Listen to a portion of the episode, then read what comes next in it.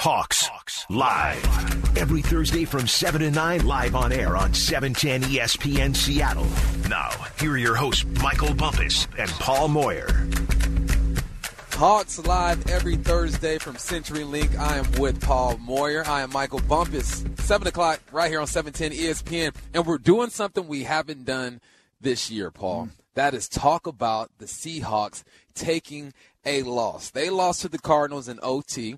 Uh, you can say what you want. Russell Wilson threw three picks, didn't have his best game, but still made a, incredible throws. Lockett played well, but that was after a loss. DK didn't get the ball the way we thought he was going to get the ball. You got running backs going down. It sounded like a typical Seahawks loss. You got all you got injuries, and you have Russell not playing well.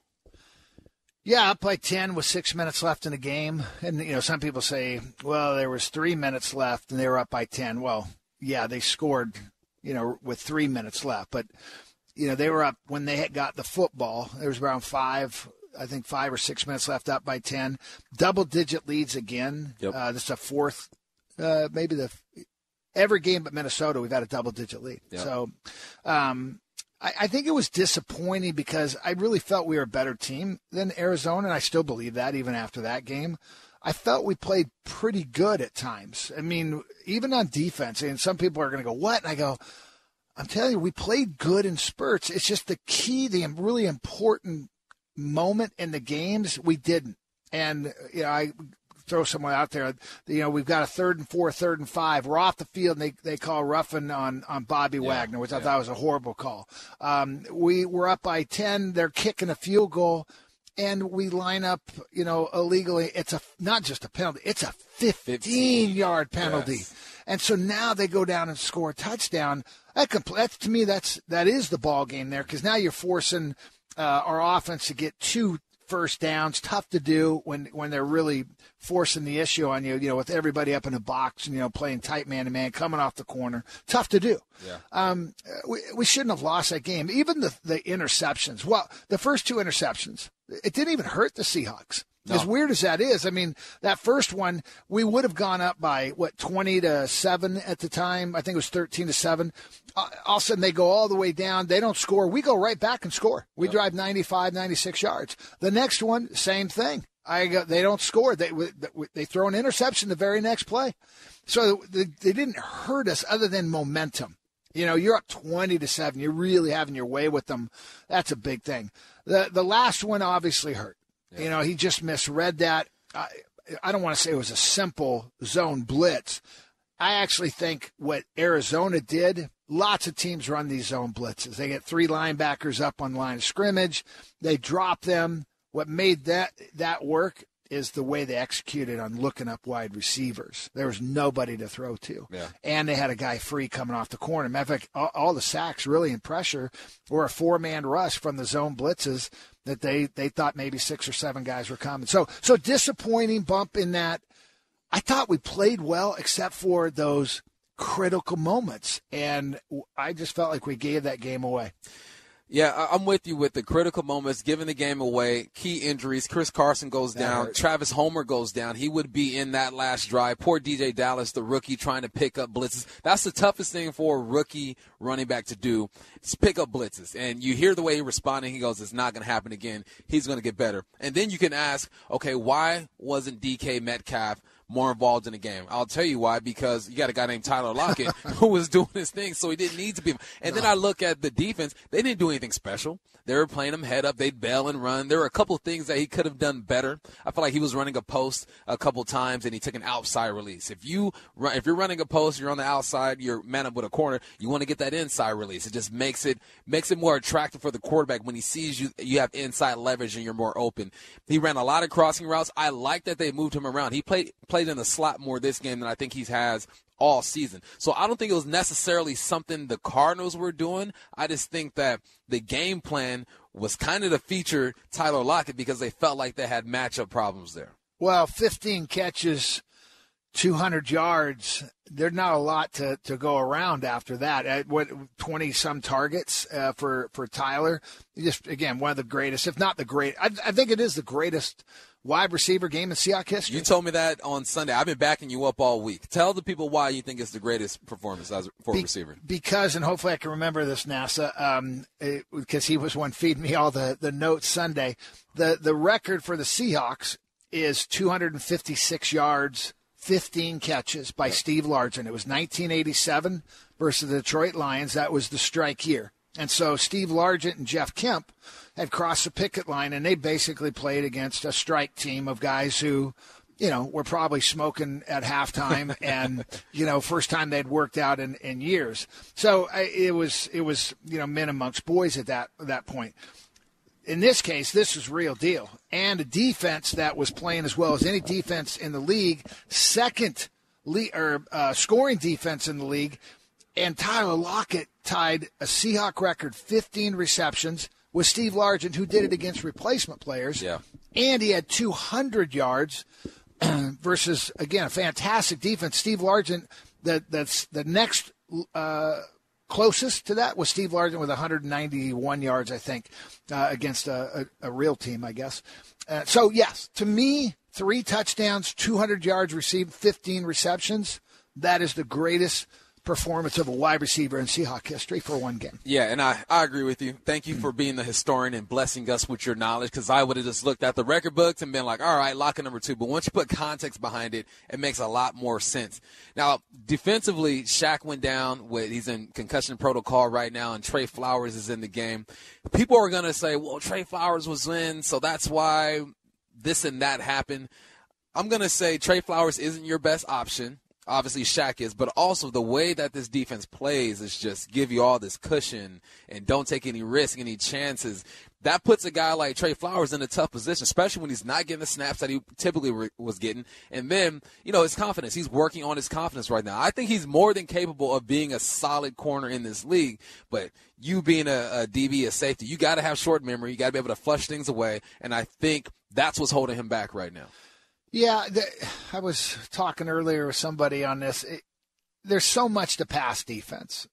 You know, the way the Seahawks would like to do it, if, you know, if we're going to go back to 2013 14, you have a fantastic four man rush. You play a tight umbrella defense. You're playing zone, but I got an umbrella around everybody, but it's tight. It's not loose. Mm, so the ball has to come out. Yeah. And you're and now you can spot drop your linebackers you don't have to crowd receivers necessarily. The ball's coming out, so let's just break on the quarterback. That worked, by the way, 20, 30 years ago very well. And it worked really well for the Seahawks in 13 and 14 and to extent 15 because the ball's coming out so quick. Ball's not coming out as quick. and by the way, it's not that the rush is poor. Mm-hmm. It's now it's the ball doesn't come out as quick. We're spot dropping. And if I got two and a half, three seconds to throw as a quarterback, man, uh, somebody's going to be open in a zone. And the, the way the zones are today, receivers are no longer taught sit down in a zone. Mm-hmm. They run through a zone. So if you're just spot dropping and he's working behind you, that's just an easy throw, I think, for, for quarterbacks today. So I'm going to get to the Trey Flowers part. Trey for whatever reason, I thought last year he actually played pretty well. Me too. I thought he, he the end of the year stuff. I know he, there's some noise on that. He has absolutely lost his confidence. He's doing this drop, open up to the inside so he can see the quarterback, and he's bailing out. And then there's sometimes he's bailing out quick where he's got a big cushion. He's eight, ten yards back in a back pedal. Uh, you know, again, so from I'm always cautious. I don't know what they're being told. Are they running linebackers and safeties underneath that outside guy? I, am not seeing a lot of that. Um, if they were, I would say, hey, go ahead and play it deep because you, you could have two wide receivers in a in a stack position. Well, in that case, look, I, I've got some area to cover, so I got to get some depth on that because if I got two guys now start to widen, I got to cover both those, and so depth is important as that. But if I'm playing man to man, if I'm getting no help underneath, if it's just a single wide receiver out wide, we have got to challenge these receivers more, even in a zone. And it, has got to be trust in the pass rush, got to be trust in the secondary, it's got to be trust with the linebackers. And I would just say two out of 10 plays, there's a bust. Yeah. There's a guy who's that not in the right position, or they're not looking up a receiver properly, or there's too much time they're running these deep crosses. It's just got to all clean up, or we're going to have a really good record, we're gonna have a we're gonna struggle when we get to playoff time. There's a phrase that comes to mind when you talk about that spot drop. No more spot dropping. You got to drop and find work. It almost turns into a man. If that receiver's anywhere near your zone, find some work, jump on top of them.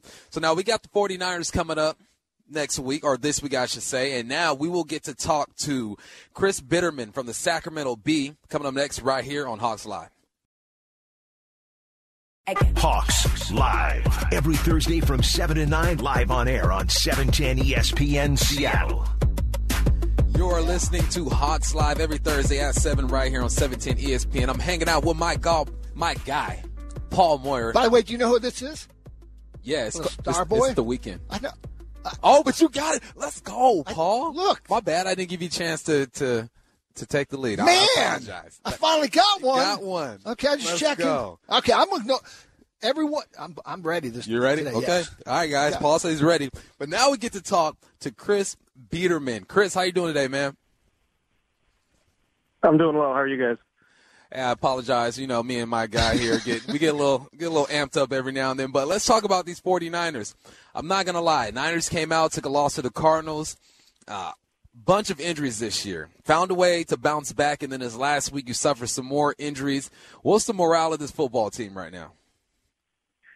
I mean, the morale is always is always pretty good with these guys. They they tend to keep it pretty loose, and and any team that's led by George Kittle is is going to have a light way about them, I guess. And coming off two wins, um, and probably their most impressive win of the season on Sunday in New England, um, the the team's feeling pretty good, and and particularly you know much better than they did the previous two games. That losing to Philadelphia with with uh, their backup quarterback Nick Mullens, and then following that up with uh, an, a complete egg against uh, the Miami Dolphins, and a, a lot of players and coaches have said they were embarrassed by that game. To, to come back and and win two straight, um, one over the Rams, who were four and one at the time, and then to to go to New England and win a game. Uh, to kick off a stretch that that's really their toughest stretch of the season. I think the 49ers are are feeling like they're they're pretty in a good they're they're in a pretty good spot right now. Um, and and you know the design of of the season, I think with with the pandemic and and not having a preseason was um, was sort of be to be peaking around this time. Uh, you know, as as the stretch run approaches, and even though the 49ers are dealing with a ton of injuries, they are still in the playoff mix, and uh, and a win over Seattle could could really keep their playoff hopes alive here. You know, it is interesting. Uh, the NFC West, really, they've played an easy schedule. Uh, the Seahawks have, Arizona has, you know, Yeah. San Francisco, partly because the NFC East and, and part of the AFC East as well, who have really struggled. So, so now moving forward, because I'm not sure really what the Seahawks are yet. I, I, we're going to find out in the next four games. Um, I think San Francisco as well. But is San Francisco? Are, are you deep enough to withstand these next four or five games with the injury bug?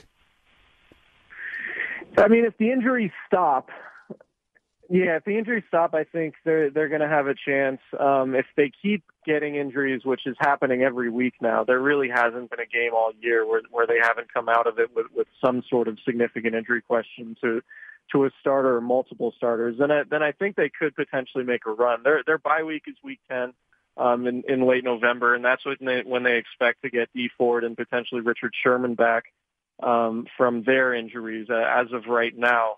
Um, and getting those two guys back while the team continues to get a little bit healthier heading into this weekend and, and Thursday's game against the Packers, which is also a big one that the team is trying to prepare some some guys for who aren't going to play on Sunday. But um, you know, they the the injuries it, they can given that they still have the the fifth ranked def, defense in the league right now. I think is pretty remarkable. Although they haven't played a great slate of opponents, as you mentioned.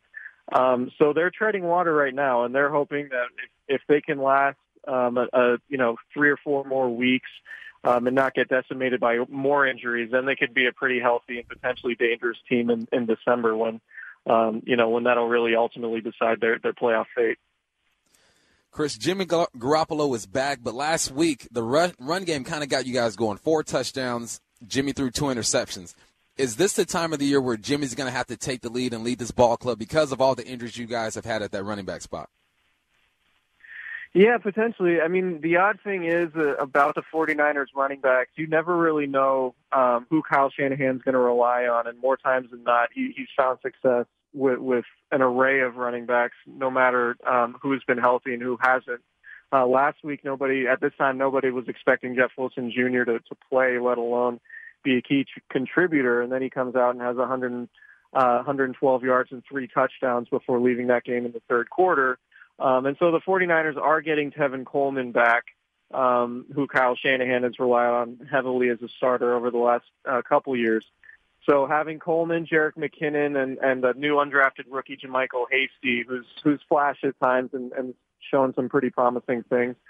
Um, I think the 49ers feel like they'll be able to run the ball, and and um, you know I I think that's that's sort of the basis for their offense is is even if the running game isn't working effectively, they could at least use it to to set up play action and, and create space by using misdirection and, and all sorts of other things. So um, yeah, that, I mean, at some point, Jimmy Garoppolo is going to have to win a shootout, uh, like we saw, at, at, you know, in the second half of last season in particular. He certainly hasn't done that yet.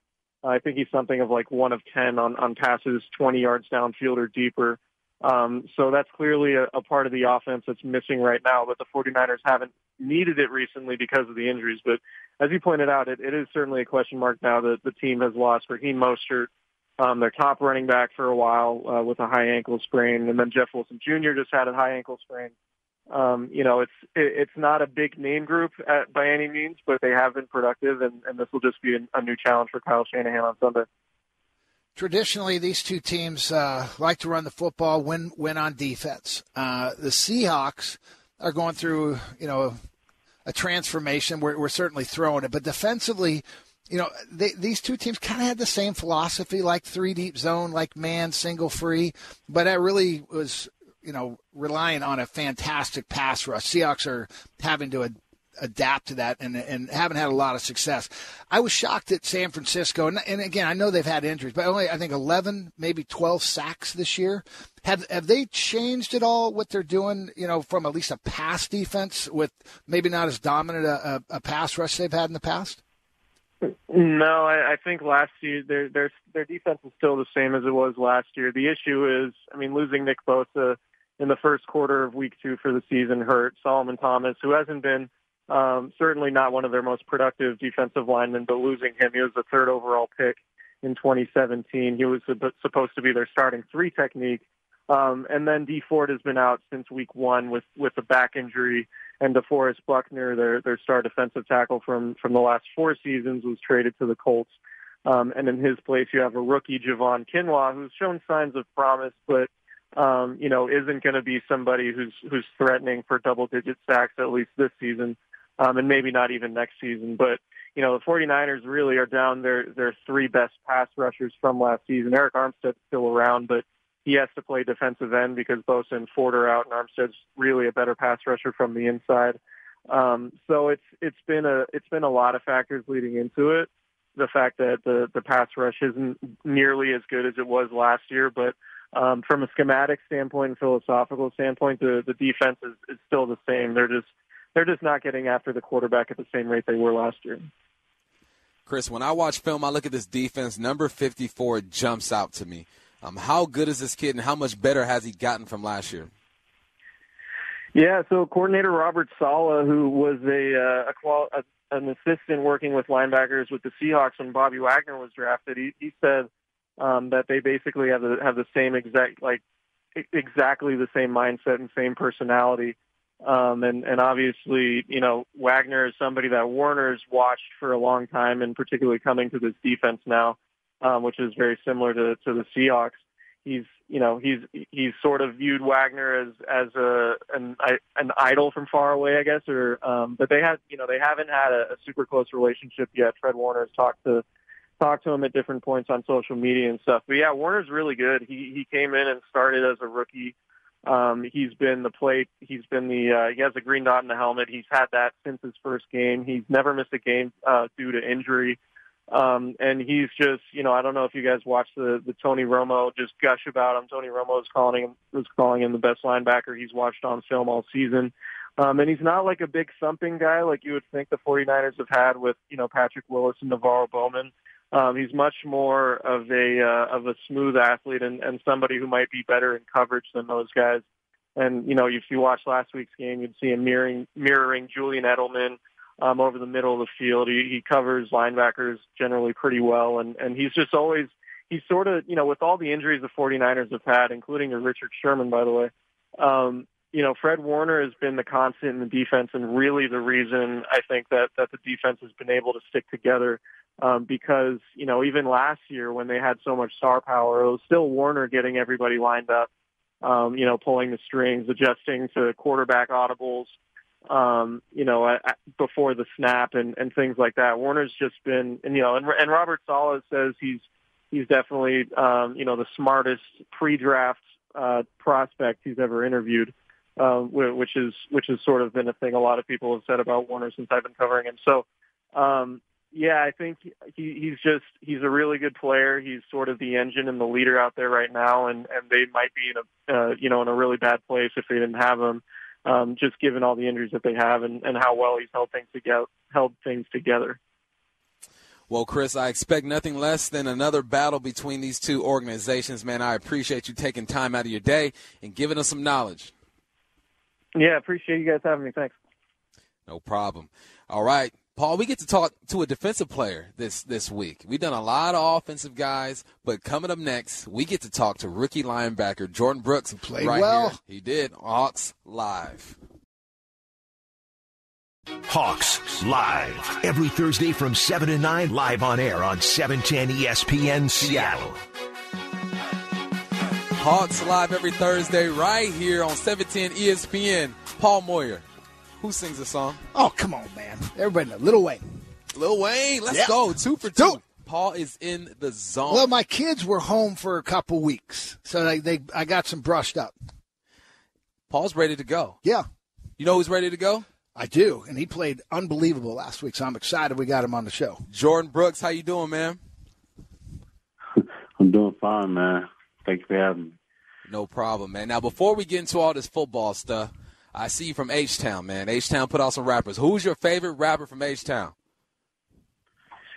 Ooh, that's a tricky one. Put me on the spot. Everyone from Houston, I'd probably have to say uh, Z-Ro. Z-Ro. He's All a right. legend in the city. You got to go You know what? Z-Ro. He's a legend. What Paul- if, what if he said, I. I'm in the country. I, I don't do rap. That would have thrown you off there, Uh, Bump. then I would ask him who his favorite country artist is. You know, uh, Jordyn. By the way, congratulations last week. Uh, you know, no, the victory wasn't there for you guys, but you you played well. And uh, you know what, what's interesting about rookies is, and we've all gone through this, and that we think, you know, we we don't get to react. We're we're thinking about our reads and everything. Last week, uh, you looked like you were reacting. Um, it, it felt like a huge jump from just the first game you played to where you were today. How, how did that feel for you in this game? Felt good. Um, you know, it it all started two weeks prior. You know, just the time I had being hurt and in the bye week. You know, I, I got an extra week to prepare. Um, and then also during the week, you know, uh, Bobby KJ, my coaches, everybody was just, you know, on board as far as just helping me, you know, with the playbook, helping me with the plays and, and, uh, what to look out for and what to expect. And, uh, I just felt prepared going into the game. You know, Jordyn, coming uh, into this draft and when the Seahawks uh, picks you up, everybody said, well, they don't know if he can play pass defense or, or cover. And it was mainly because of the scheme you were at Texas Tech. And, you know, I would say, well, he's, he's certainly athletic enough and he's a good football player. He'll figure it out. What, what impressed me the most last week watching you was how you were picking up receivers in the passing game in the zone and, and reading reading routes. Uh, is, is one is that more comfortable to you now, or is this still a, a bit of a learn in progress for you? Know, it's definitely something that just comes natural. You know, I didn't do it a lot at Tech, but I've been playing football my whole life. You know, it all starts uh backyard football. You know, you playing safety, you playing cornerback, you playing quarterback, playing everything. So it's something that's just natural. It's just something I wasn't doing in college. So you know, people raise their eyebrows, raise questions or whatnot, but uh, it's something that comes natural. Um, I'm definitely capable of doing it, and um, just try to continue to get better. How, how are your hands? You got good hands, so when the ball hits your mitts, you, you catching it and going the distance. Oh yeah, for sure. I used to play running back, so I'm trying to get me a uh, trying to give me an interception and, and show off some skills there. Paul, all the great athletes play running back at some point in their career, right? Uh, Jordyn, what do you feel is the best part of your game right now? And then what do you feel like you need to work on? Uh, the best part, um, that's a tricky question as well. I'd probably say just, you know, tackling. You know, I, I think I'm a, I'm a, a really good tackler. Um, finding the ball and seeing where the ball is is, is my strength. As far as getting better is just um, just knowing what to expect out of certain formations, out of, um, you know, whatever team we're playing, what they give us. Um, and that's going to come with time and, and, and more preparation. So, you know, continue to do that, continue to study and get better in that area. You guys have uh, played six games and a bye week. Uh, that's seven games, and then you throw in, you know, multiple weeks of, of camp. Usually, rookies about this time, that's about a full college season. Um, how are you doing? One just just from the mental standpoint, that you know, staying in it, not getting too tired, and and also physically. Yeah, um, I think you just gotta you gotta take it day by day. Um, like you said, it's, it's it's a lot of games left. You know, at the what are we six weeks, seven weeks in. Um, just gotta take it day by day, take care of your body, and uh, continue continue to prepare. Hey, Jordan, I'm from California. My first time coming up to Washington was when I went to college, and it was a, an adjustment for me with the weather, the rain, or whatnot. My buddy used to live in Houston. He said this rain ain't none. He used to rain puddles in Houston, is what, what he said when he's down there. How, how's it been adjusting to the Northwest? It's been nice. You know, I can appreciate this weather coming from Houston. It's a lot of humidity. Um, it's a lot of heat. You don't get the four seasons that you do up here. So it's been a big climate change for me, but I enjoy it. You know, I, I'm seeing mountains, trees, lakes, things I, I'm not accustomed to seeing. So I love it up here. Um, so yeah, it's been good for me. Well, you know, Texas is known for particularly high school football, Friday night lights. Uh, both my kids, uh, they're they're they're just 30 and 29, but they moved to Dallas a year ago. And uh, what what is better football? Is it in Dallas or is it in Houston? I don't want to get in trouble here. uh, that's a that's a serious that's a serious rivalry. Um, a big debate in Texas, whether it's Dallas or Houston. I, I really can't tell you. I got to say it's even. I got to say it's even. There you go. It's a lot That's of talent in both cities. That's a good call because my kids now they, they're starting to look to have kids. They, they, said you better pick a good high school with good football. I, I'm not coming there watching anybody go two and eight or something. That's not going to happen. So.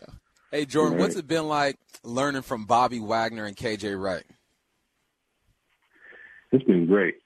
Um, you know, I, I tell my family all the time, just, I'm grateful. I'm blessed to be where I am.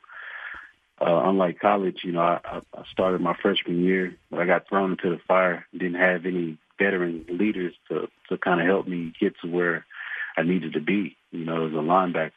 You know, coming into my rookie year, I, I got the luxury of having uh, Bobby and KJ as mentors, and also, you know, kind of as coaches. You know, they know just as much as information as the coaches do. They've been playing for a long time, so every day, you know, I'm picking their brain um, you know, they're giving me tips and pointers on what to expect out of a certain call or a certain play or anything like that. And um, they've been real helpful for me. Um, so, you know, the sky's the limit. Jordyn, as a, as a rookie, uh, you know, Monday nights usually you got Monday night off. Tuesdays your, your, day off. We I used to like to go bowling. I just wanted to get away and do something, get out of the house. You, you guys are in a different time with this pandemic and not really being able to go anywhere. So, so two quick questions for one: What do you do now in your your time off? And what would you love to be doing, or what would you be doing if you're away from football and we didn't have this pandemic? Yeah, I tell people all the time the pandemic. You know, it's not that much different for me because I don't do anything anyways. Um, I'm I'm in the house probably ninety percent of the time unless I'm getting out to get gas to get food. So I'm in the house resting on a Monday, um, recovering, uh, studying, and uh, watching movies. All right, Jordyn. Well, keep studying, keep balling, do what you do, young fella. We appreciate you taking time out of your day. Yes, appreciate y'all having me. All right, we got you covered all things Seahawks in the NFL as a professor. John Clayton joins us next right here on Hawks Live. Hawks Live. Every Thursday from 7 to 9, live on air on 710 ESPN Seattle. Oh, you hear that? Who's that, Paul? That's you know James that Brown. This is that's just on the button at 7:45. 745. You hear James Brown? Yeah. You hear some funk. We're talking to Am I three for three today? Three for three today, Paul. Let's go. Clayton, how you doing, man? Great when I hear the music. Anytime I hear JB, I love it. Love it. All right, Clayton, I talked to you earlier today, and you asked me this question, so I'm going to flip it right back to you. How good is Dunlap, and is he going to be the difference in this defense? I don't know about difference, but I think he's going to help because you know the, the the thing that's interesting. I talked to KJ Wright today, and what KJ was able to say, and you'll be able to hear the interview tomorrow. Uh, between probably at 11 o'clock, is that you know they they're using a little bit more of the nine technique, which is kind of unique. Which that's like the, the Jeff Fisher type of uh, line where they have everybody outside the tackles, and you look at Dunlap, and he fits that role even though he's 6'6", 285 pounds because he can play on the edge. And so you have Benson Mayowa, and you have now Dunlap, who next week against Buffalo can come into the mix and be on that edge. And I think that's going to be huge because you, you think 6'6", 285, that's a five technique. He's coming in for uh, you know L.J. Collier, but no, I think that you know he can be in the mix because now you have a double duo type of guy that uh, can be over at the Leo position and do some good things. And so I really like this acquisition. I mean, he's got 82 and a half sacks. he's the second best pass rusher in Bengals history, which I think is great good person. And it's like one of the things with him is that he's gone through all these years since 2010 and you've never heard much about him. And the reason is first off he's on the Bengals and nobody cares about the Bengals but also the fact he's never caused a problem. He's a good guy in the locker room. He's a good leader. This is a good fit. You know I don't know. I can't compare it to the trade for Duane Brown but there's a similarity right there that I think can really help this defensive line Well, you asked part of my question, and, and what kind of guy is he? The other is, can he still play? Yeah. Uh, you know, he wasn't getting a lot of reps, um, but does he still have? I mean, look, he was Pro Bowler a few years ago. Yeah. Uh, Does he, does he still have that potential? Well, again, poten- Pro Bowl potential, no. I mean, he was in the Pro Bowl 215, 216, but he can come in and it's like, say what you want. I mean, you know, since going to the Pro Bowl, he's averaged like seven sacks a, a year. So maybe that's not the best. And again, it's not like it's a Bengal team that after five years, because remember, they went from 2011 to 2015 with five straight trips to uh, the playoffs, you know, with Andy Dalton at quarterback. And since then, the whole team has dropped off. And when you drop off and you're all of a sudden trailing in these games, you're not going to get the sacks because you're going to be playing from behind. So no, I think that I mean he he was a good acquisition. And you think about how cheap it really became as far as that acquisition. Okay, so basically you can say, okay, they got him for a seventh round pick, but they were able to pick up the contract in Cincinnati with B.J. Finney, you know, who was making a two-year, seven uh, seven million dollar contract, wasn't working out here, and they needed somebody because they have four guys on the offensive line that are injured, and so they took the Finney contract out of the Seahawks uh, cap number, and I think that is huge. So really, you get him for virtually nothing. They still have to work some things out under the cap, but no, it's like you get a guy. Is he a Pro Bowl guy now? No. Is he a guy that can help? Absolutely. John, were, uh, you surprised that they were? I guess I don't want to say were willing to take Finney. Obviously, Cincinnati. You know, they, they played against Pittsburgh a bunch, knew knew about him, probably thinks he can obviously still play. But that trade doesn't work unless we get the same type of salary off of our cap uh, as we get. Is that correct? Yeah, but uh, there's still about a two million dollar plus difference that they have to make up and figure out before you know. Because right now he goes on the exempt list, and they have you know five six days to figure this out. Whether it's to trade somebody to open up cap room or restructure a contract, so they still have time to do that. But no, I'm not surprised at all. And the reason I say I'm not surprised, you know, because again, I'll tell you, it's like if I can't figure it out, it's a total surprise. But I know I was on with Danny and Gallant, and in the morning because I had figured it out the night before, it's like you know it's tough because you know Danny, everybody else is asking, you know, can you take on this big because he has, he's on a 13 million dollar a year contract. Can you take that contract on? You go no, but it's like okay, but you know the the Bengals have four offensive linemen injured this week, and he can't help this week. But some of those injuries are going to carry into next week, so they needed somebody. They're going to sign Quinton Spain, who was cut by Buffalo at a five million dollar a year contract, and now it's like Finney they've seen more of Finney than the Seahawks have seen more of Finney. Because remember, you know, he's played in Pittsburgh, and of course in Pittsburgh they play uh, the the Steelers, the Bengals do two times a year, so they've seen more of him than the Seahawks have seen of him on the field. And so it's like they feel confident enough that it's like, okay, we can use this guy because he can either start or back up and really help this team out on the offensive line. John, I know how much you like talking about uniforms, but I'm going to talk about post game fashion. Jeff Garcia went in on Cam Newton about what he wears after the game and this and that. Is that fair? Should he focus on his play or focus on his attire? I, I I'll go with Jeff on this one because I mean Jeff has been such a good quarterback in the league, and the attire is just brutal. I mean I don't know when you when you look at Cam Newton, I know that Saturday is going to be you know Halloween and it's a different Halloween because I don't know people are going to be out knocking on doors trying to get candy and all that stuff. But it's like you look at Cam Newton's outfits and it almost looks like it's Halloween every day that he comes to a game. And it's like it's, it's a little bit too much. Uh, you know, it's like it's nice that he can be able to do that. You know, he's made enough money in his career he can afford it. But it's like uh, I- I'll side with Garcia on this one. John, he's just keeping it funky. You of all people should know about the funky no, attire, that's like, man. But, but, but no, let's put it this way: what I look at with him, it's not funky. Clinton Portis, when he was with Washington and Denver and all that stuff, he wore funky stuff.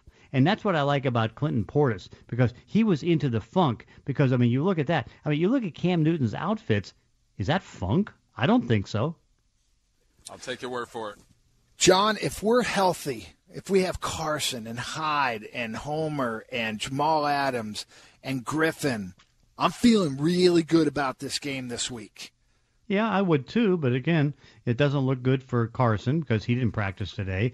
Questionable right now on Hyde. He didn't practice today. Jamal Adams didn't practice today. That doesn't look good. So I think that puts the question in your mind, but also you have to look at it on the San Francisco side because the 49ers, okay, is is uh, Sherman going to be back? No. Uh, is Tartt going to be back at safety? No.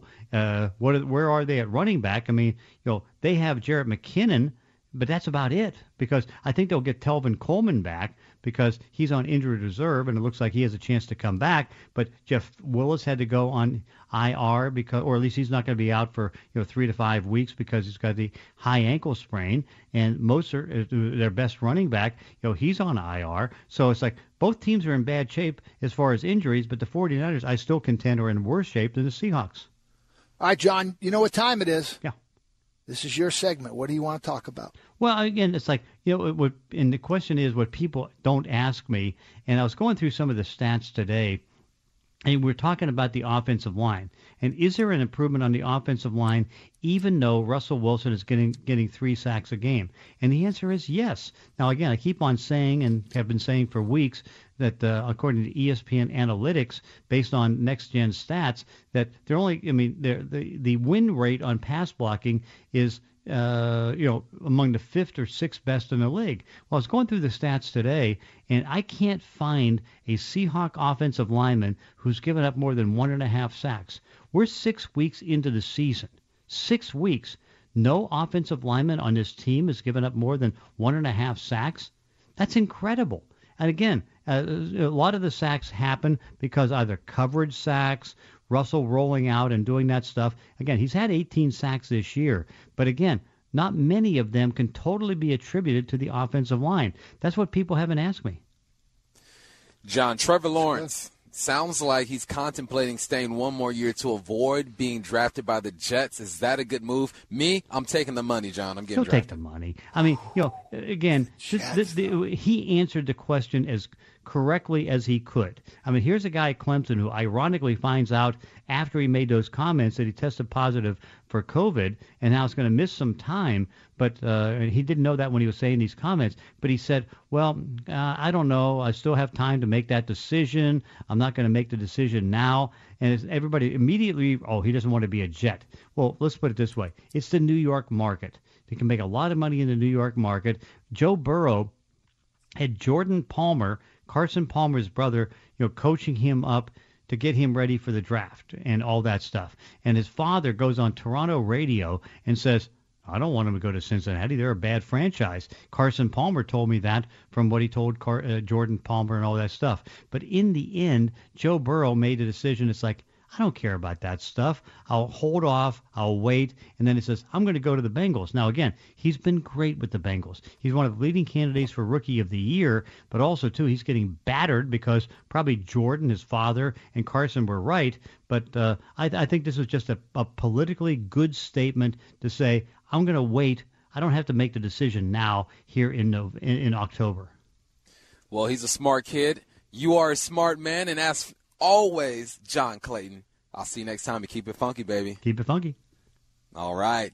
Coming up next, we turn up the heat a little bit. Two men enter, but there can only be one winner. We debut our newest segment, Talk That Talk Straight Ahead. Don't go anywhere. It's Hawks Live. Hawks, Hawks live every Thursday from 7 to 9 live on air on 710 ESPN Seattle. Now, here are your hosts Michael Bumpus and Paul Moyer. Say it with your chest. It's time to talk that talk with Michael Bumpus and Paul Moyer on Hawks Live.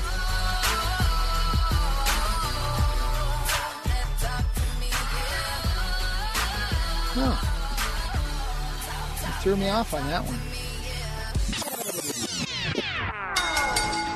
New segment, Paul. Talk that talk. This is when me and you look at each other in our eyes and we talk that talk. Simple as that. So I'm going to propose the first question to you. Okay. Carlos Dunlap, will he fix the Seahawks pass rush issues? No. But he's going to help it. Okay. Um, look, there's not one thing that's going to fix this defense right now and, and pass defense it's a combination of things, right? It's a combination of your scheme. It's a combination of certainly the back seven and understanding or pattern recognition, and then it's a, it's also you know an important part is can we get the ball out within two and a half seconds or less? It starts getting longer. That's that's a problem, right? I, honestly, I, to me, the biggest issue is we've got to fix the back seven uh, and uh, the spot drop. The back seven more than I think the front, front four. four. Really? Yeah, man, if you go look at the win rate on us, we, we going into the last week we were like seventh, and so it, it it doesn't come to always quarterback hits or sacks, but there there's pressure. And that's what you look at. There's not enough talk about pressure. Is the ball coming out on time? Well, if I'm playing off and I'm playing soft, and I'm spot dropping, and they're working behind me in the zones, I, I, there's no pass rush going to help that much to it. So he's going to be a help, though. He's not going to fix it. He's going to be a help. He's going to another body. He's a guy who's consistently been that you know seven to nine sack guy. We we can use him. He's a veteran guy. He's been a he's a good guy. You heard John Clayton talk about him. Uh, so I'm excited to get him. Can't have enough good bodies. I think he's going to fix it. Fix it. And this is why because of the guy who also is going to play, Snacks Harris, is going to get in the mix. Yeah. And I think that his knowledge, he's was a nine, ten year vet. He's been in the league so long. He's going to teach these young guys some tricks. Your hands, your leverage, getting a field, how to win your one-on-one battles. Because that's what I see. I don't see guys winning one-on-one battles too often on that defensive line. So I'm hoping that he comes in and goes, "Look, this is how you beat this guy. I've seen this guy, played against this guy before.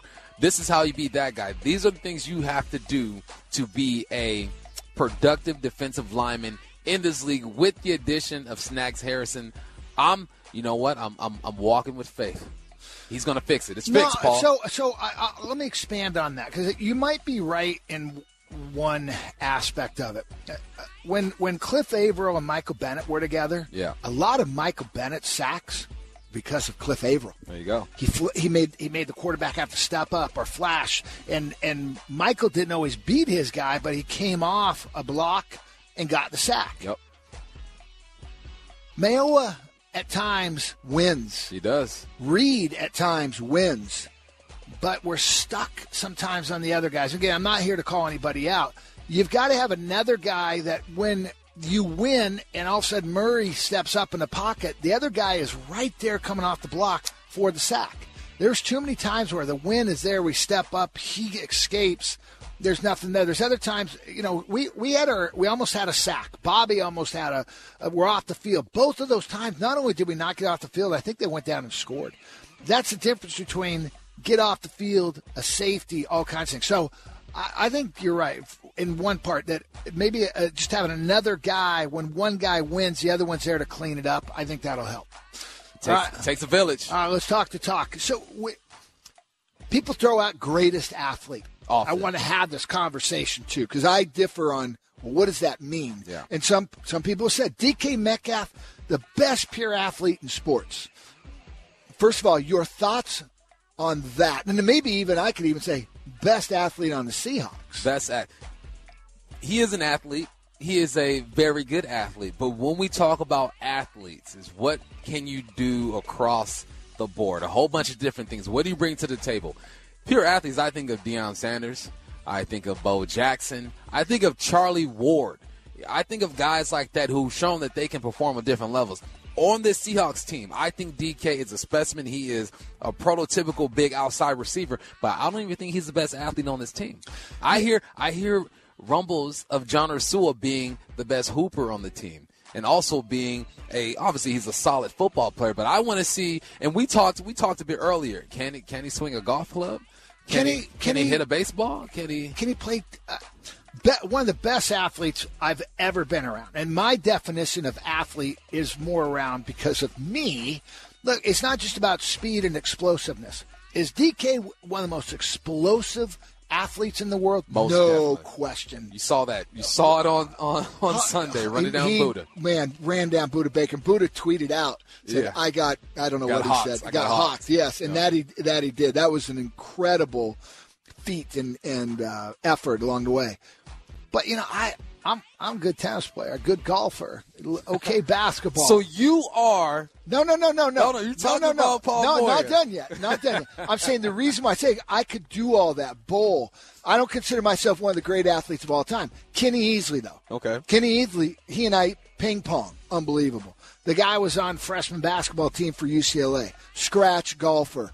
Um, he could throw. He could be a quarterback, return punts, bowl, we pool. We we played every. Dave Krieg, he's up here in the Ring of Honor as well. Dave Krieg and I one day we started off with golf.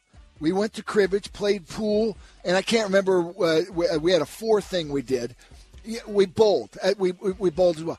Dave could play any sport. It didn't always look pretty, but man, he Got beat you. done. And I go, to me, it's just a well-rounded athlete. Yeah. And so sometimes we just say, "Well, that guy's a great athlete." No, he's explosive. Yeah. But I want to know, DK, can you can you golf? Can you hit the tennis ball? Right. How about bowl? Give me something. Can you shoot the hoop? They, and by the way, I don't know anybody who's in the NFL who doesn't think they're a good basketball Every, player. You know what the thing? When I was in college, every football player thought he was a good basketball player, and every basketball player thought that they could play football.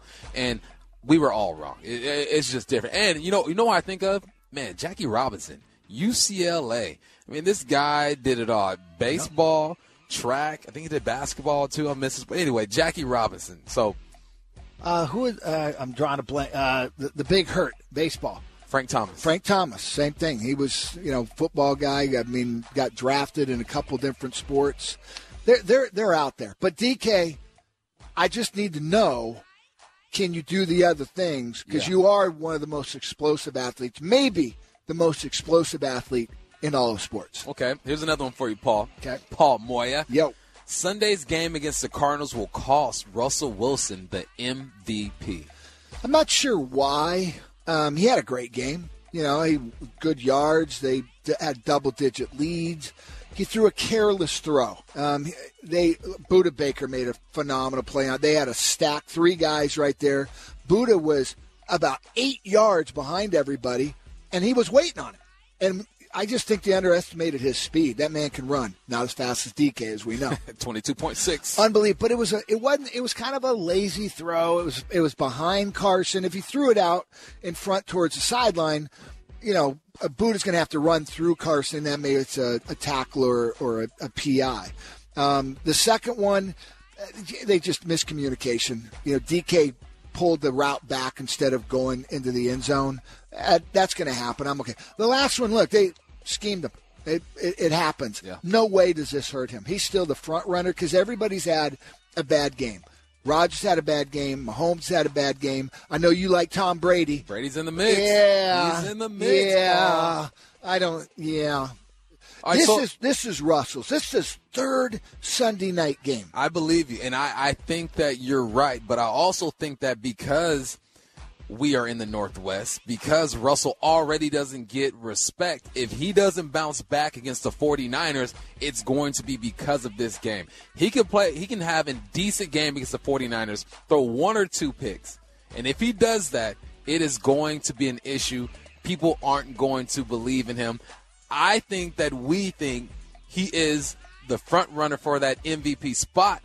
But you know how the nation does. They look at Seattle, they don't believe it, they don't want to believe it. They allow us to to just stand still. I, I just I just don't think that people really respect it yet. I think they, they're looking for reasons not to respect it. And if he doesn't bounce back against the 49ers, they're going to be like, I told you that Sunday night against Arizona Cardinals. I think he's still the front runner, but I, I think the nation looks at him a bit differently. All right, I'm going to throw one one final one here real quick. Let's go. Are the Hawks good enough to hold off all these contenders? This NFC West is brutal. Yes, it is. And if we win last week, there's no question on it. We got a three game lead over Arizona. Yep. We got a three game lead over San Francisco. We got a two game lead over the, the Rams. I'm, I'm, I'm still curious how good they are. Does last week's loss, does that throw the doubt in your mind? Can we hold this gauntlet off? If they did not make a move on the defensive line, if Snacks wasn't in the wings waiting, if Carlos didn't just join the squad, I would have some doubt. But at this point, I think that they made enough moves in the right moves to get this thing going. I think they're going to split with the Rams. You know, the Rams always playing well. I think Yeah, they're going to split with the Rams. They obviously have no choice but to split with the Cardinals. I don't think they're going to lose to them again. Everyone else, I think they'll take care of. Yeah, this one, uh, I really wish we had a one last week. Was, to me, it was a really important game, divisional game on the road, 6 and 0. We're about to play four just back to back back tough games. I would like to have had that little cushion because I the, I hate negative streaks. Yeah. And losing streaks, they some people would say, "Oh, the Seahawks are going to be mad. They're coming off a loss." And I go, "No, uh, I'd rather play a team coming off a loss all day long. There's pressure on them. They lost for a reason. It means there's something not quite right. Seahawks got to got to clean this up. I think the Hawks are going to take care of business this week because I don't think San Francisco's defense is good enough to stop the Seahawks mm-hmm. offense, and I think San Francisco's offense is so beat up a team that's struggling defensively, I think we can hold them down. No big plays. Kittle's a problem. They better just say anybody can beat us but Kittle. Mm-hmm. But I think we're going to hold this thing off. I think we're good enough. We have enough good players.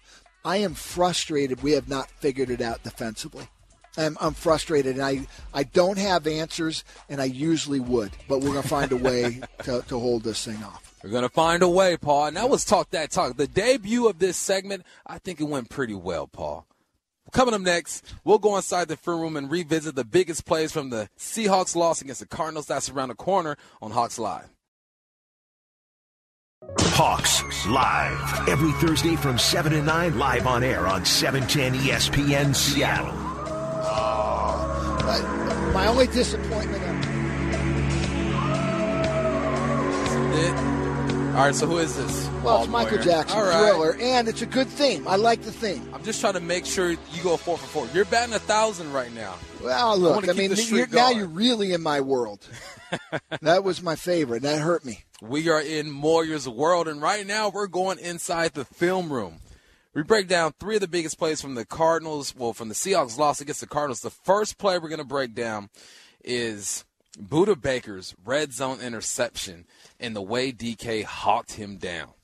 First and goal. Russell takes a shotgun snap. Carson, oh no! It's picked off. Going the other way is Budda Baker down the near sidelines. Nobody's going to catch him unless Metcalf can. He is sprinting. He is running. He dives and he catches him. DK Metcalf catches Budda Baker on a little dump pass into the right flat. Russell never saw him, and he steals the ball away. All right, I'm gonna I'm gonna go over to you. You were just praising Budda Baker and how he played this. What uh, you see there, Paul? It, well, first of all, he he knows it's coming. He, he's he's about uh, six yards back from where the, the the line of scrimmage is, and they're in a, a, a bunch or a stack formation. Three guys really close together are, are tied in two wide receivers. Uh, look, there's every DB in the world knows what's going on. You've got Carson, who's a little bit wide. He's sitting on the tackle that's not normally where they are. They're not that wide, but he's he knows that they're going to run, you know, a bit of a pick route or rub routes and, and try to pick him off and get Carson into the flat. He's deep enough and fast enough. He can get this, but this is the negative part. This is not a good throw. Uh, it's a great play by Budda, but it's a poor throw. It's lobbed. It's lobbed inside. I mean, Carson is looking towards the sideline, running to the flat, he has to actually turn his whole body back around because the ball is thrown inside. If Russell does what he normally does and just guns it to his outside shoulder, maybe it's a touchdown, maybe it's a tackle on the one yard line, but it's not an interception. But the big play is, I'll let you take over. The big play DK. is number 14, DK. Now, Budda has maybe a four yard head start on this guy, and Budda is moving north south as soon as he catches the football. DK is going east west, puts his left foot left foot in the ground, and gets those knees up. And like I love to say, gets on his horse. Buddha thinks he's good to go. Around the 20 yard line, he looks back and realizes there's a Doberman Pinscher on his heels, ready to bite him. And that play right there is going to live forever. That's a play that's going to be in NFL films as long as the NFL is being played. I love to see it. What I don't like to see, I want you to take a look at Russell Wilson. Now, when you throw the football, when you throw a ball with conviction, when you believe in what you're seeing, man, you follow through, you bring that back half of your body through. I don't see that. He just flicks it out there. I talked to Pete. Pete said, you know, throughout the week, this was open and that's the way he threw it. So what you do in practice is what you're going to do in the game, and that's exactly what happened here. Unfortunate, but that hustle play by DK saved seven points because the defense stood tall in the in the red zone, and then the Hawks go down and score. So, like you mentioned earlier, it didn't really affect them. He was about four or five yards behind. Budda Baker, Budda Baker is flat out fast. It yeah. wasn't like he caught uh, some offensive or defensive end or uh, uh, anybody, yeah. Uh, anybody. But Budda Baker's the fastest guy, probably, or one of the fastest guys on, on Arizona's team. And you watch Budda. Budda is striding, He's man. Moving. He is good form with the football. He's thinking this is it, and all of a sudden he feels this deep breath on his neck, and he turns around at the last second and, you know, just for those who all remember this, I mean, this is a great goal line stand, and the Seahawks yep. went right back down and scored. Yep. But it, to me, it was still a momentum killer. Momentum killer. All right, next play. Russell Wilson connects with Tyler Lockett for an amazing 47 yard touchdown.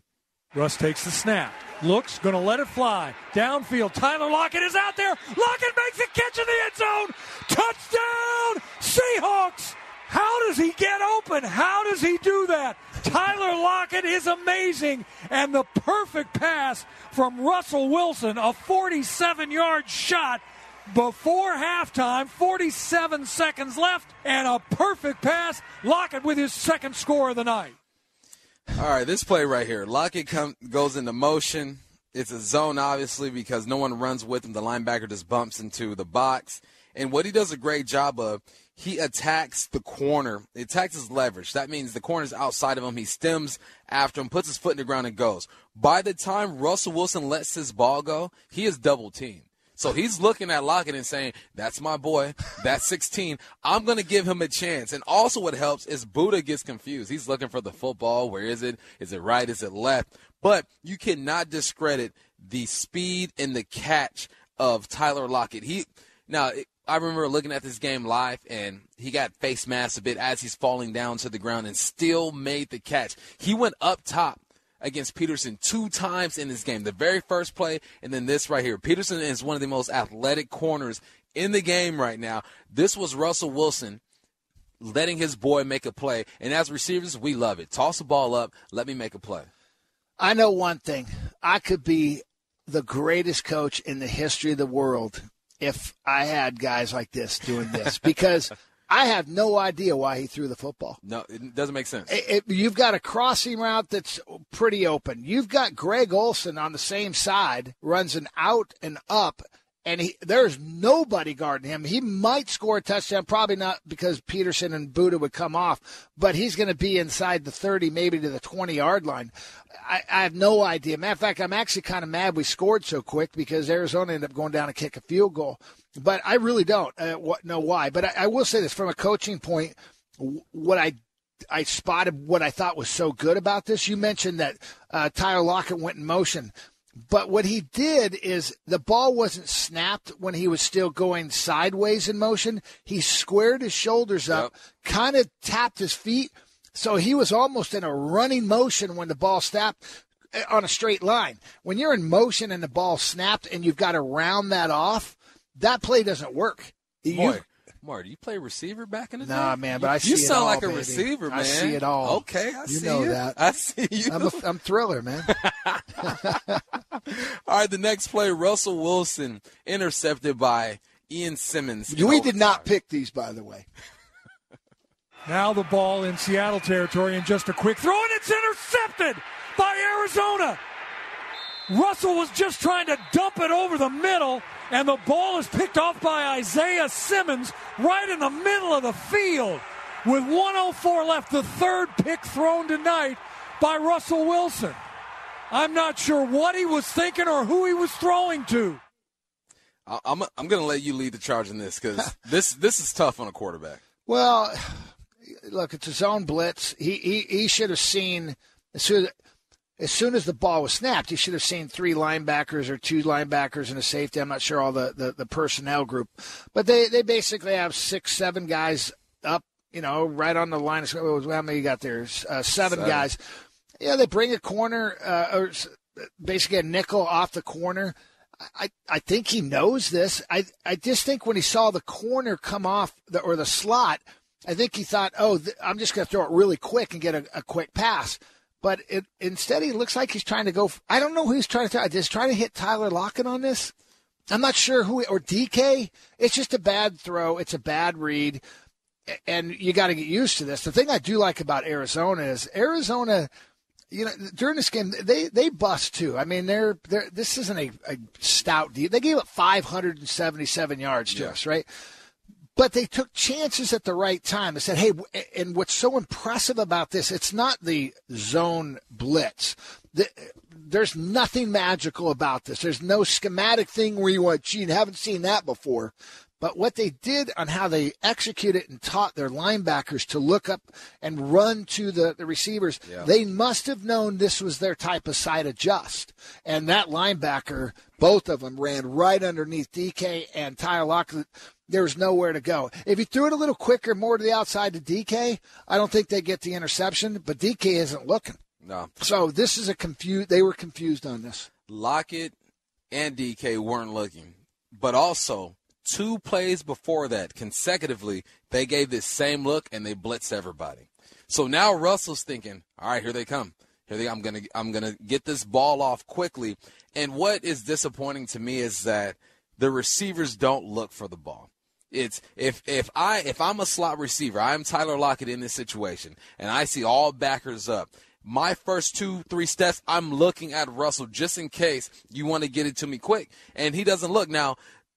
Simmons makes a great play on it, and like you mentioned, they drop and they don't drop to spots. They're dropping to men. They're dropping to receivers, and that's what makes this thing work. If they were just dropping and looking at the quarterback and not worried about what the receivers were doing, Russell might get lucky and make this play happen, but they're aware. They're coached up here, Paul. Well, let me ask you this because what I'm a little perplexed on this play is DK sees the nickel and no one's covering Tyler, right? So Tyler's he's looking in and Tyler immediately sees them drop. So he's saying uh, I'm going to stay with my route, but DK's guy, he blitzes off the corner. Yep. And at that point I'm like, would you not, if you knew a zone blitz was coming, one, you've got to be ready. I, I got to get that to you quick. And if it's a zone blitz, I'm kidding.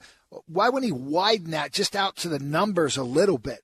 You know, because I, I, there's no way those guys can get him. Yeah. You know, they're lined up on the center and the guard. Yeah. So I don't. I, again, it's this is. I thought we played so well offensively. This play was just one of those plays that was just you know, inexplicable. It's just it was a poor, poor play by us. Yeah, you know, and I think I look at that play and I'm like, are these guys coached up to do that, or is this just a bust by the receiver? I think so. You think it's a bust well, by the my goodness, receiver? you're the number one offense in the NFL. We're doing a lot of good things, and I I have to go back. You you mentioned that they had done this earlier and, and brought them all. That's a great point. I didn't even know that. So, Well, we'll never know, Paul. what do you mean, man? Go in the locker room and start asking All me. right. I, I want it, I want you actually in the film room. I need better credentials. I'm I'm tier what am I? Tier three. Tier four? I need I need they only let me through the door. All right. Is is the Cam Newton era already over in New England? More dysfunction in Dallas. Paul Moyer and I take you around the NFL. Coming up next on Hawks Live. Hawks live every Thursday from 7 to 9 live on air on E 710 ESPN Seattle. Hawks Live. You hear that music, Paul? Hang on. Oh, there we go. Hey. Uh, we got a good theme going. We got Halloween week. Is it Halloween week. Halloween week. All right. So we had a little thriller. We had a little Ghostbusters. Ghostbusters. We had- Who are you gonna call? Paul Moyer. We got one more segment. This is easy. You're, you're now you're. Just, this is like Hey, you're batting a thousand though. I just want to see my guy win. That's all I want. really. I just want to. Am see I going to get win. the last one though? I don't know. The last two have been pretty easy. yeah. Yeah. Hey, And Lil that- Wayne that- was pretty easy, Is that too. Matt? Matt in the in the back back in the studio? Let's go. Challenge Paul in this next one. Bring it on. Bring it on. But we're gonna go around the NFL, and the first topic we're gonna talk about Cam Newton. Mm-hmm. Paul, I'm looking at this guy play. Mm-hmm. It just it don't look right. It don't feel right. It don't mm-hmm. seem right. He doesn't have receivers. He's not able to run the rock the way that he usually does. I think that is what's kind of hindering him. Is I don't think his shoulder's healthy, and he's not the athlete that he used to be, and he doesn't have receivers on the outside to where he can just toss it up. Yeah, that's being nice. but look, when we played him second week of the season, we all went, "Wow!" I mean, Yeah. he threw for unbelievable yards. He was really accurate. I mean, he he he made a lot of really good throws. So we thought, okay, he's back, and not just back. He's got a coach that knows his strengths and you know, his completion percentage is up. And then we got a night game at the last minute last Sunday, and we're watching the game. I think it was you and I. It might have been uh, NASA, and he threw. It, it was a ten yard hitch route, and he threw it five yards in front of the guy In the dirt. in the dirt. And I went, oh man, that that that's that's not even a bad high school quarterback. so I, I don't think he's done. I think eh, there's still something there, and they, I think they they can't give up on him yet. But some he labors so hard to throw a 15 yard route. I don't think they have a choice. They have to go with Cam Newton. What I'm concerned about is Cam Newton after this year. He's on a one year deal, Yeah. deal, league minimum. Yeah. Will he get another shot to be a starter in this league? I don't think he needs the money. I mean, he's his wardrobe is good. By the way, I like his wardrobe. John Per- don't John don't like it. you know what? I there's the point where it's hard for some old school, and there's times I did struggle with it because I go, you better be playing well to back that up. Yeah. He's past that. To me, he's an entertainer. He's proven. He's a it's a brand, and Yes, you know he's an yes. entertainer. So I I have no problem with it. You're a rookie doing that, like when Mayfield would do all his junk, and he's just lousy. I go, you you got to be good to do some of that, but he's earned that right. He wear whatever he wants, and actually he's he's a fashionable guy. Fashionable guy. Yeah. Okay, now. Andy Dalton concussion. Mm. Is that the nail in the coffin for the Dallas Cowboys, or do you do you expect them to bring another quarterback in? Look, they're getting rid of everybody. They still have a chance too. That, that's the they're, crazy they're thing. a half game out of first place. Yeah. But they're dumping players on defense. I mean, it's like they've given up on this thing. Here's why I think they've given up. If if their record was and they had Dak, they're still going for it. Yeah. I think they've just saw, look, we don't have a quarterback. And now, I mean, Andy's not the answer. I I'm starting to look at Fitzpatrick and I'm like, he looks like a stud.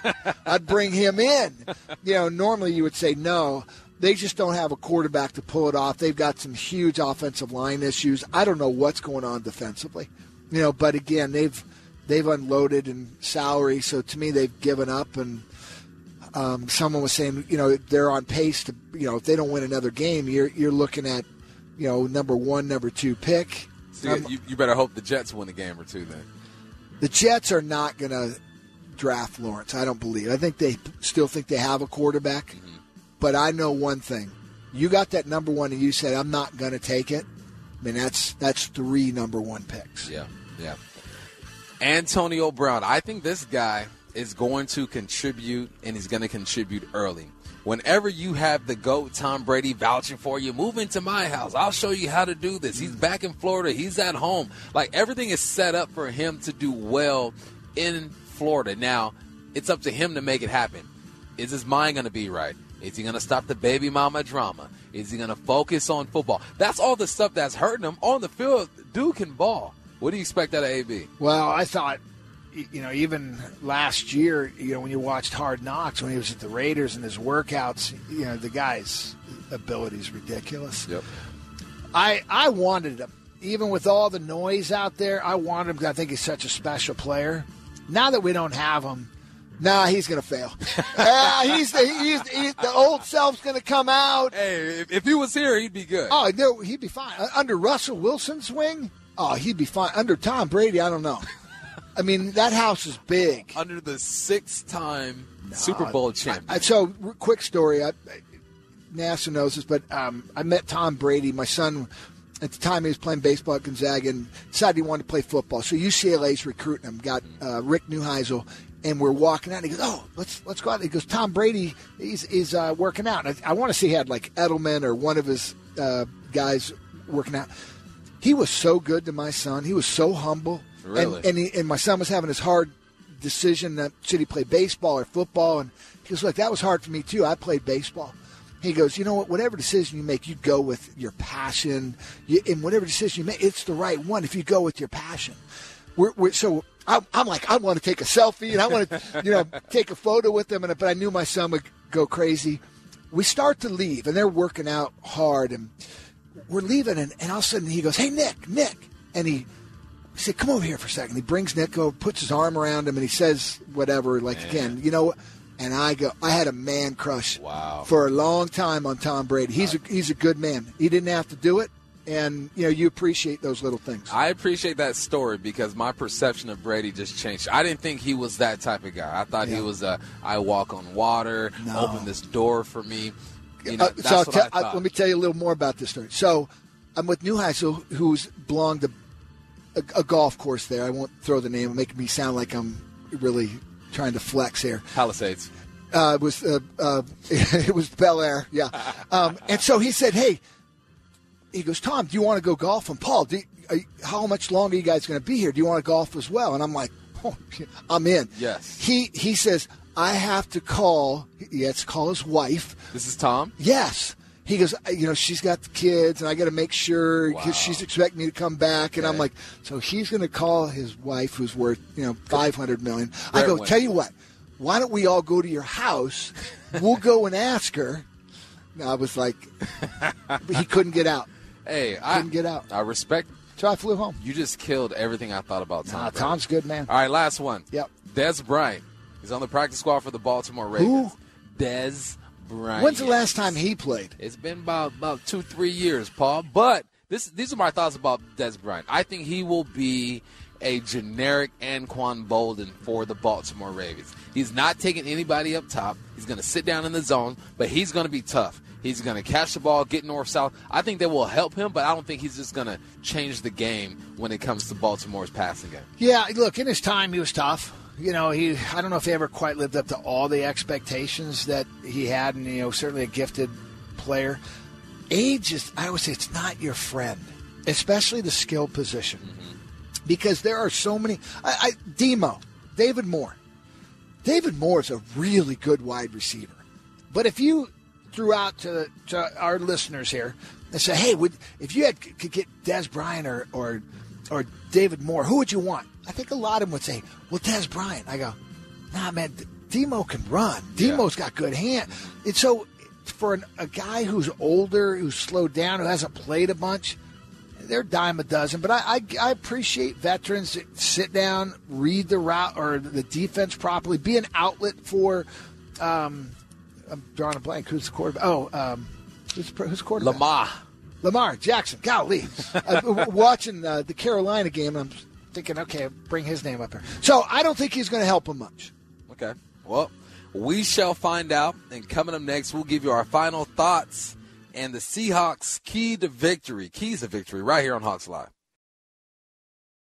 Hawks Live. Every Thursday from 7 to 9, live on air on 710 ESPN Seattle. heavy fight, for my monster from its slab began to rise. And suddenly, to my surprise. You know what? I know, Spooky- I no. know the song. I don't know Monster who it is. Mash. Monster Mash. Monster Mash. Who sang it though? You know who sang it? Yeah. Graveyard smash.